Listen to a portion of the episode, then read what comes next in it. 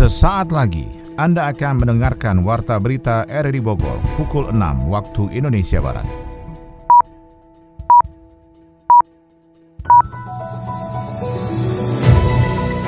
Selamat pagi, salam jumpa. Kami hadir kembali dalam Warta Berita edisi hari ini, Rabu 26 Januari 2022. Informasi ini juga turut disiarkan melalui audio streaming lewat RRI Play dan juga disiarkan lewat Radio Tegak Beriman Kabupaten Bogor, Jawa Barat dan Anda bisa akses di Spotify RRI Bogor. Berita utama hari ini adalah pemerintah memastikan tetap melanjutkan kebijakan pembelajaran tatap muka 100% dengan pengawasan ketat dan protokol kesehatan anak. Polresta Bogor Kota mengungkap peredaran narkoba di awal tahun ini. Saya Maulana Isnarto, inilah Warta Berita selengkapnya.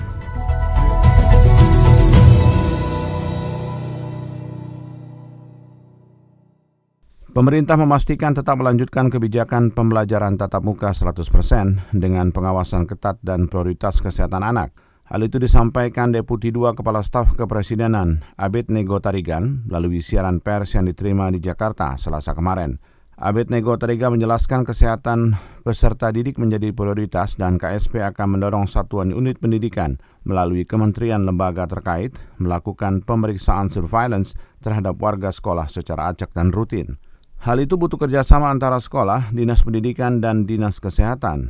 Mengacu pada surat keputusan bersama empat menteri, pelaksanaan PTM dengan kapasitas 100% menyesuaikan level PPKM di setiap daerah. Artinya semakin tinggi resiko COVID-19, maka semakin tinggi level PPKM dan kebijakan PTM pun semakin mengarah ke daring atau pembelajaran jarak jauh. Polresta Bogor Kota mengungkap peredaran narkoba di awal tahun 2022. Sony Agung melaporkan. Aparat Satuan Reserse Narkoba Polresta Bogor Kota melakukan pengungkapan peredaran narkoba yang akan digunakan pada saat perayaan Tahun Baru kemarin. Pengungkapan itu berlangsung dari Desember tahun 2021 hingga awal Januari 2022 karena ada indikasi peredaran narkoba pada pergantian tahun sangatlah besar. Kapolresta Bogor Kota Kombes Pol Susatyo Purnomo Condro mengungkapkan jajarannya berhasil mengungkap peredaran sabu-sabu seberat 2,2 kg yang berasal dari lintas pulau bahkan terindikasi jaringan internasional. Pelaku mengedarkan barang haram tersebut untuk pasar di Jabodetabek termasuk di Kota Bogor dengan banyaknya pemakai narkoba di beberapa kawasan. Jajaran Satuan Narkotika Polresta Bogor Kota setidaknya di awal tahun ini kami telah berhasil mengungkap sebanyak 2,2 kg sabu dan sebanyak hampir satu setengah kilogram ganja dengan total tersangka sebanyak 20 orang. Dari 20 orang ini, beberapa pengungkapan menonjol. Yang pertama adalah tersangka TB Rahman Hidayat, 36 tahun. Ini ditangkap di perumahan Citoh Cibung Bulan pada tanggal 23 Desember sekitar pukul 6.50 7 pagi dengan barang bukti sebanyak 5 ons Selain menangkap pengedar sabu-sabu, polisian juga menangkap pengedar narkoba jenis ganja dan juga pengedar narkoba jenis tembakau sintetis yang menjual barang haramnya untuk berbagai kalangan, terutama generasi muda. Polisi akan terus melakukan pengejaran kepada pelaku pemakai pengedar narkoba yang sudah diketahui identitasnya sehingga dapat mengejar target operasi tersebut. Penangkapan bandar ganja sabu-sabu itu juga mendapat apresiasi dari masyarakat, terutama generasi muda. Salah seorang masyarakat Bogor, Devina, mengaku senang dengan adanya penangkapan pengedar narkoba di wilayahnya. Narkoba merupakan musuh bersama sehingga kepolisian harus terus memerangi peredaran narkoba tersebut agar tidak menjerumuskan anak bangsa menjadi pecah candu barang haram itu. Jadi kayak merasa bangga sih, maksudnya kan makin ke sini makin ke sini makin banyak yang terungkap. Maksudnya biar yang lain juga yang masih pada jalan tuh jerak gitu, nggak nerusin penyebarannya. Parah banget sih itu tadi aja ngeliat, maksudnya 20 orang sekaligus ditangkapnya. Iya barang buktinya juga lumayan gede, 2,5 kalau salah.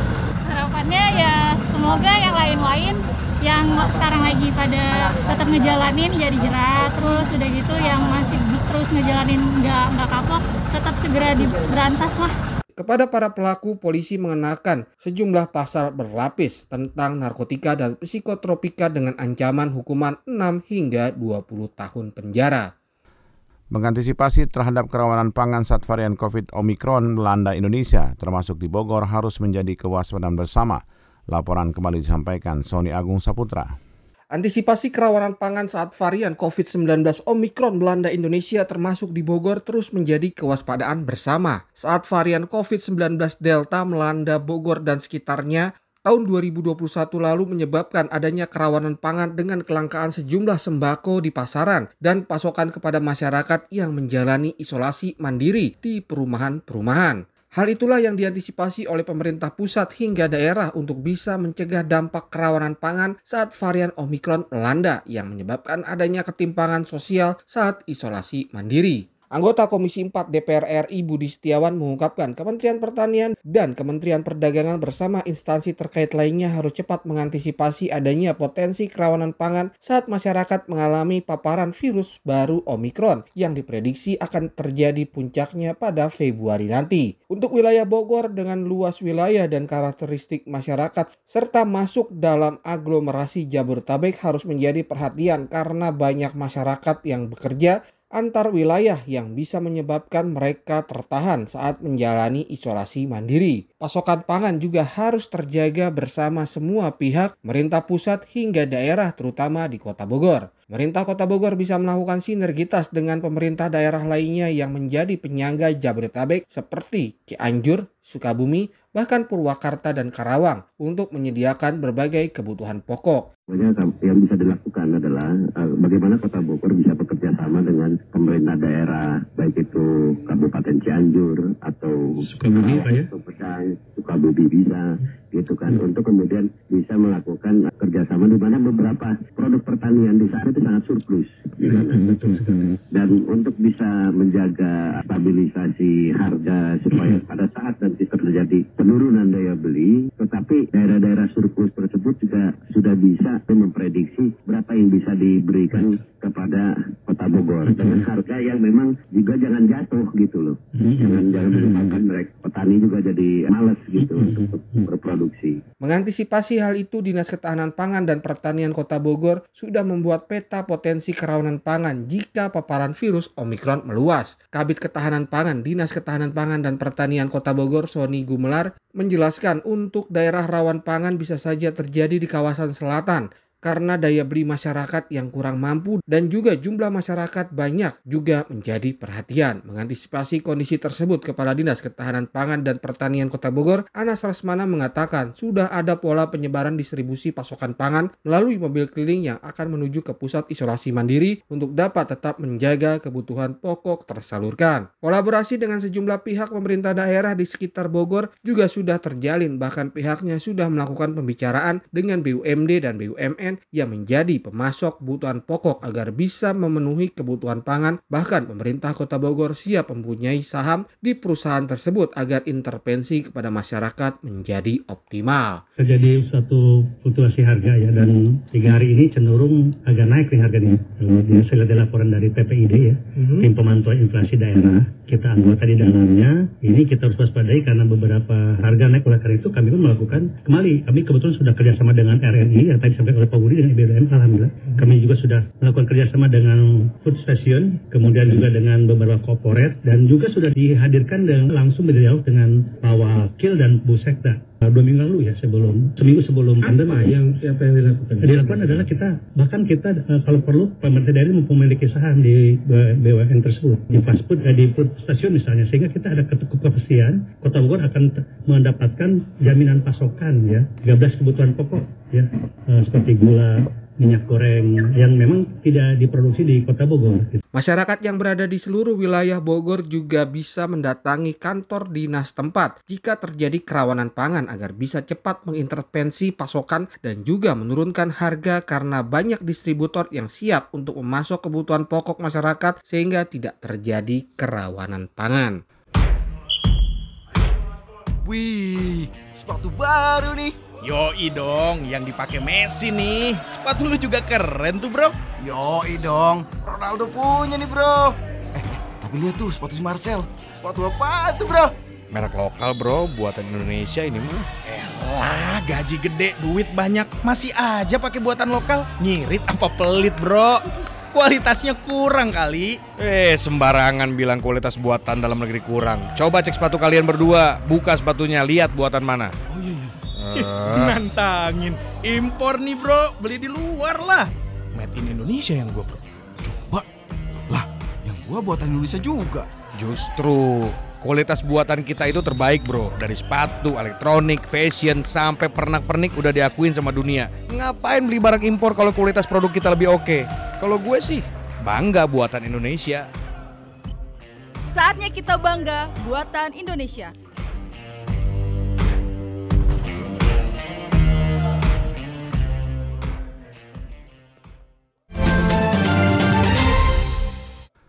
Tujuh warga di desa Sukajadi, Kecamatan Taman Sari, Kabupaten Bogor rusak akibat bencana puting beliung.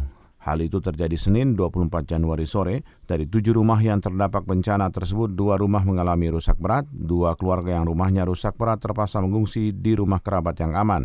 Kepala Desa Sukajadi Kecamatan Taman Sari Ade Gunawan mengatakan jumlah warga yang paling banyak korban di RW 4 RT 1 ada 4 unit rumah rusak, kemudian di RW 2 ada 3 rumah rusak, satu di antaranya rusak berat. Sukajadi menambahkan dari pihak desa telah memberi bantuan berupa material senilai 500 hingga 700 ribu rupiah untuk perbaikan sementara rumah mereka sambil menunggu bantuan dari pemerintah Kabupaten Bogor di Cibinong. Tiga rusak ringan, satu rusak berat, satu rusak berat di RW 4, di RW 2-nya ada tiga rumah. Penanganan di pihak desa langsung saya mengasih barang-barang material yang kena rusak itu diganti sekemampu desa. Satu orangnya dikasih 500 ribu, ada yang 700 ribu. Nah, itu udah nggak ada aneh lagi karena itu cuaca ya Pak ya, dari cuaca. Nah, angin itu memang satu arah muter, satu arah lurus dari sebelah barat ke timur. Alhamdulillah proses perbaikan sekarang udah berjalan oleh pemilik rumah itu sendiri. Saat ini warga dan pemilik rumah tengah memperbaiki bagian atap rumah yang rusak tersapu angin puting beliung. Peristiwa ini pun pernah terjadi sebelumnya dan beruntung tidak ada korban luka terlebih jiwa akibat peristiwa itu.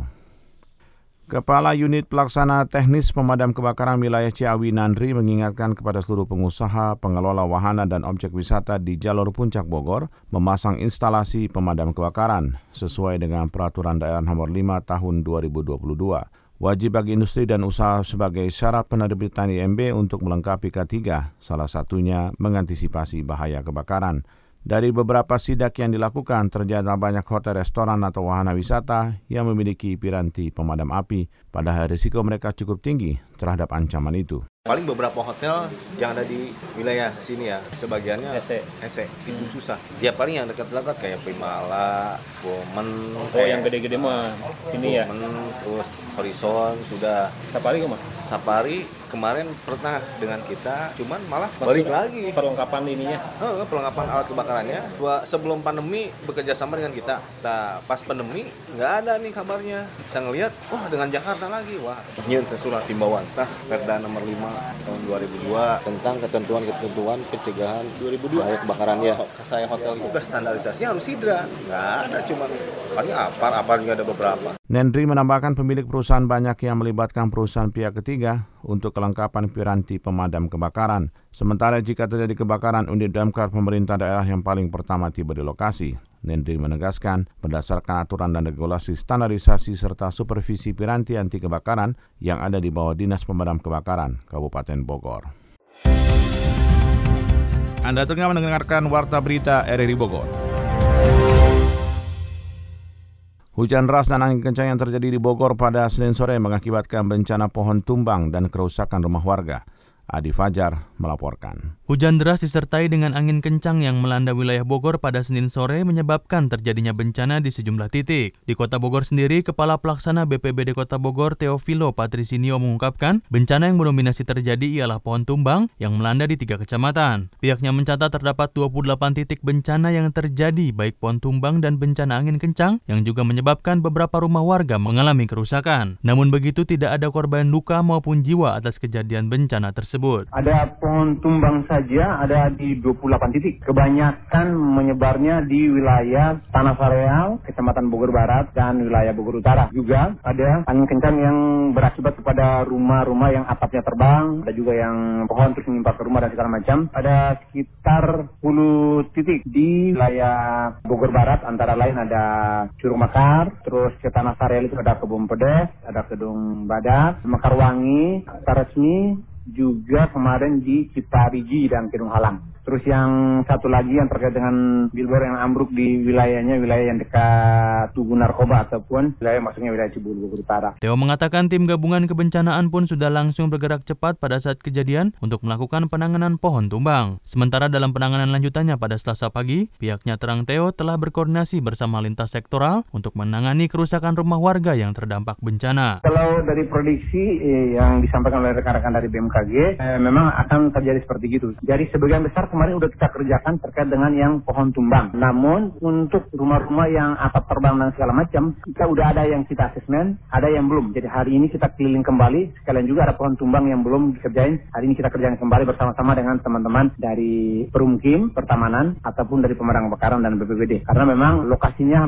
serempat di tiga wilayah kecamatan. Tidak jauh berbeda dengan kota Bogor, sejumlah titik di Kabupaten Bogor pun turut merasakan dampak dari hujan deras dan angin kencang. Kepala Pelaksana BPBD Kabupaten Kabupaten Bogor Yani Hasan mengungkapkan sejumlah wilayah terjadi bencana pohon tumbang dan rusaknya rumah warga akibat terjangan angin kencang. Selain itu juga dilaporkan terdapat satu unit kendaraan mengalami kerusakan ringan. Pohon tumbang itu ada di dua desa ya, juga di Cibinong juga ada, semua tumbangnya ke jalan. Ada juga yang menimpa rumah sebagian. Satu tempat di desa Cijujung, Sukaraja. Jadi kecamatannya ada dua, Sukaraja dan Cibinong. Lalu desanya di yang kena rumah itu di Cijujung. Adapun yang lain itu terhadap angin ya, bukan karena pohon tumbang. Ada juga yang menimpa warung juga nih di daerah Pakansari. Juga ada satu kendaraan yang terdampak tapi rusak ringan kendaraan satu di daerah Cimandala. Hujan dengan durasi singkat dan angin kencang yang terjadi pada Senin sore itu pun sebelumnya telah diprediksi oleh BMKG, namun tidak disangka bahwa dampaknya dirasakan cukup signifikan. BMKG dan BPBD setempat juga mengimbau kepada masyarakat untuk selalu meningkatkan kewaspadaan dan melakukan mitigasi guna mengurangi risiko kebencanaan. Kursi pimpinan SKPD Kabupaten Bogor berganti dan tiga di antaranya kosong tanpa pimpinan tingginya. Yofri Haryadi melaporkan. Kursi pimpinan SKPD Kabupaten Bogor berganti dan tiga di antaranya kosong tanpa pimpinan tertingginya, yakni Satut Pol PP, Dinas Komunikasi dan Informatika, Inspektorat dan Sekretaris DPRD Kabupaten Bogor. Hal tersebut terungkap dalam rotasi dan serah terima jabatan eselon 2 di ruang serbaguna Sekretariat Daerah Kabupaten Bogor di Cibinong selasa pagi. Nama-nama pejabat yang dirotasi tersebut adalah Irwan Purnawan yang sebelumnya menjabat Kepala Dinas Komunikasi Komunikasi dan Informatika kini menduduki jabatan baru sebagai Kepala Badan Kepegawaian dan Pengembangan Sumber Daya Manusia. Asnan yang sebelumnya menjabat sebagai Kepala Dinas Lingkungan Hidup kini menempati jabatan baru sebagai Kepala Dinas Pemuda dan Olahraga. Agus Rido yang sebelumnya menjabat sebagai Kasat Pol PP kini dipercaya mengisi jabatan sebagai Kepala Dinas Perhubungan dan Adeyana Mulyana yang sebelumnya menjabat Kadis Hub kini mengisi jabatan jabatan baru sebagai Kepala Dinas Lingkungan Hidup. Rotasi dan mutasi telah diusulkan sejak Desember lalu. Dijelaskan Bupati Bogor Adi Yasin akan dilaksanakan dalam kurun satu bulan ini, yang seharusnya dilakukan di akhir tahun 2021 lalu. Karena kan kemarin asesmen hanya perpindahan ke eselon 2, tapi open bidding adalah proses promosi sehingga harus bertahap jadi harus ke KSN KSN dulu untuk izinnya tapi sudah kita mudah-mudahan dalam minggu depan sudah bisa dilaksanakan open bidding untuk mengisi kekosongan uh, yang pertama adalah kan ini yang belum dilantik ini inspektorat ya karena izin gubernur belum turun tapi izin KSN sudah turun ya tinggal kita nunjukin gubernur tapi sudah proses asesmen sudah Selain itu, jabatan lain yang bergeser adalah kursi Kepala Dinas Pemadam Kebakaran yang semula dijabat oleh Dr. Andes Makmur, kini menjabat sebagai staf ahli bidang pemerintahan, hukum, politik, dan kesejahteraan rakyat pada Sekretariat Daerah, yang posisinya digantikan oleh Arman Jaya selaku Kepala Dinas Pemadam Kebakaran, dan Zulkifli yang sebelumnya adalah Kepala Inspektorat Daerah mengisi jabatan barunya pada Asisten Administrasi Umum pada Sekretariat Daerah Kabupaten Bogor.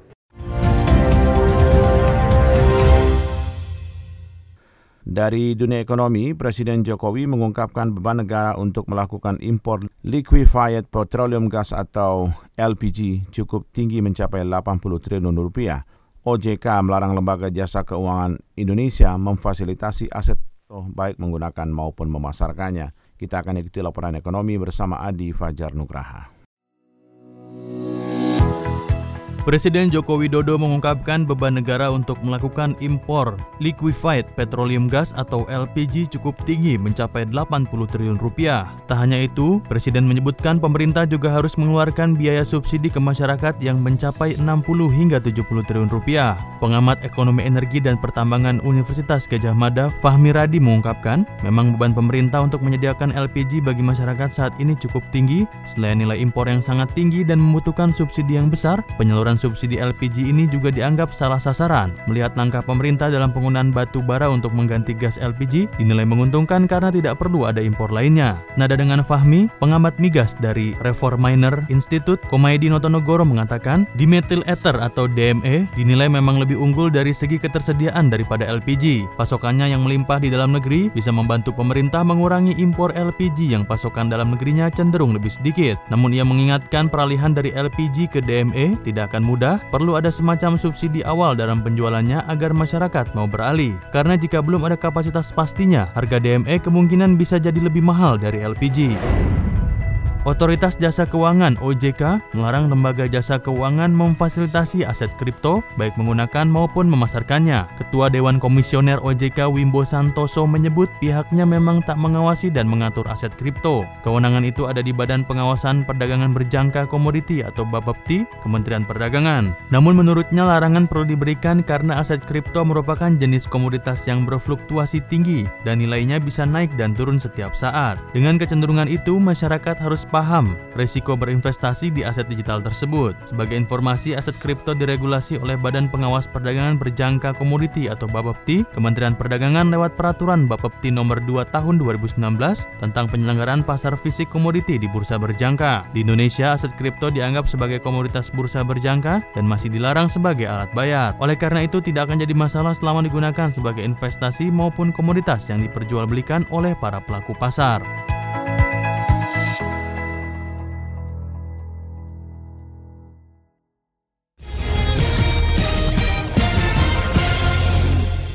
Dari dunia olahraga, enam orang dilaporkan tewas dalam insiden di luar Stadion Lembe, Kamerun yang menjadi salah satu arena laga Piala Afrika 2021, Senin 24 Januari 2022 waktu setempat. Bos UFC Dana White mengungkapkan kondisi terkini Canon McGregor. Selengkapnya disampaikan Chris Wanto.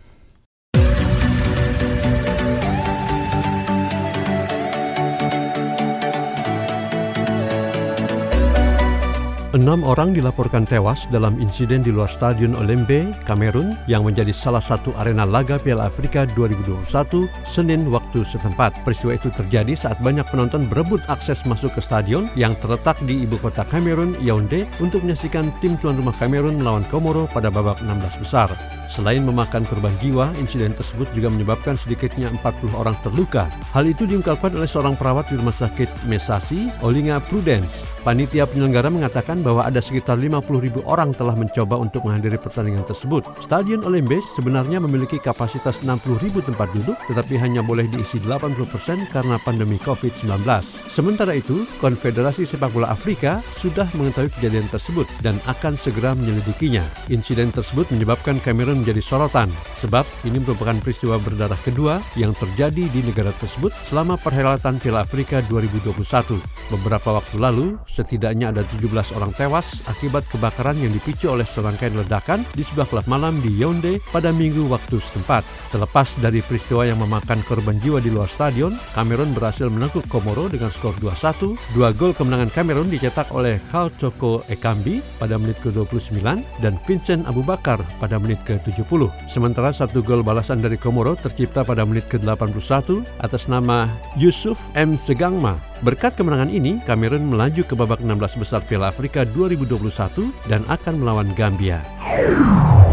Bos UFC, Dana White, mengungkapkan kondisi terkini Conor McGregor. Dia menyebut The Notorious mulai pulih dan diharapkan comeback musim panas ini. McGregor sedang dalam pemulihan cedera yang dialaminya saat dikalahkan Dustin Poirier pada UFC edisi 264 bulan Juli 2021. Pergelangan kaki kiri atlet Irlandia itu patah dan tertekuk hingga memaksanya tak bisa melanjutkan pertarungan.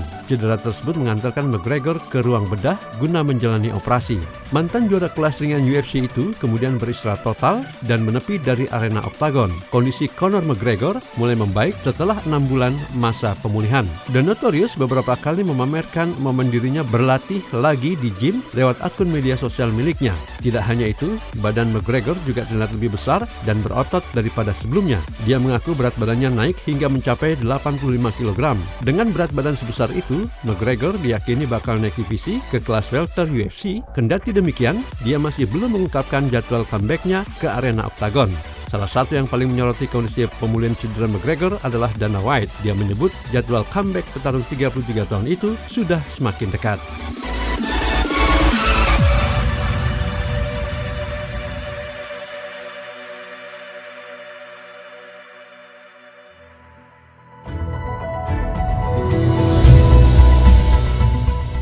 Demikian rangkaian informasi dalam Warta Berita di edisi hari ini. Sebelum berpisah kami sampaikan berita utama. Pemerintah memastikan tetap melanjutkan kebijakan pembelajaran tatap muka 100% dengan pengawasan ketat dan protokol kesehatan anak.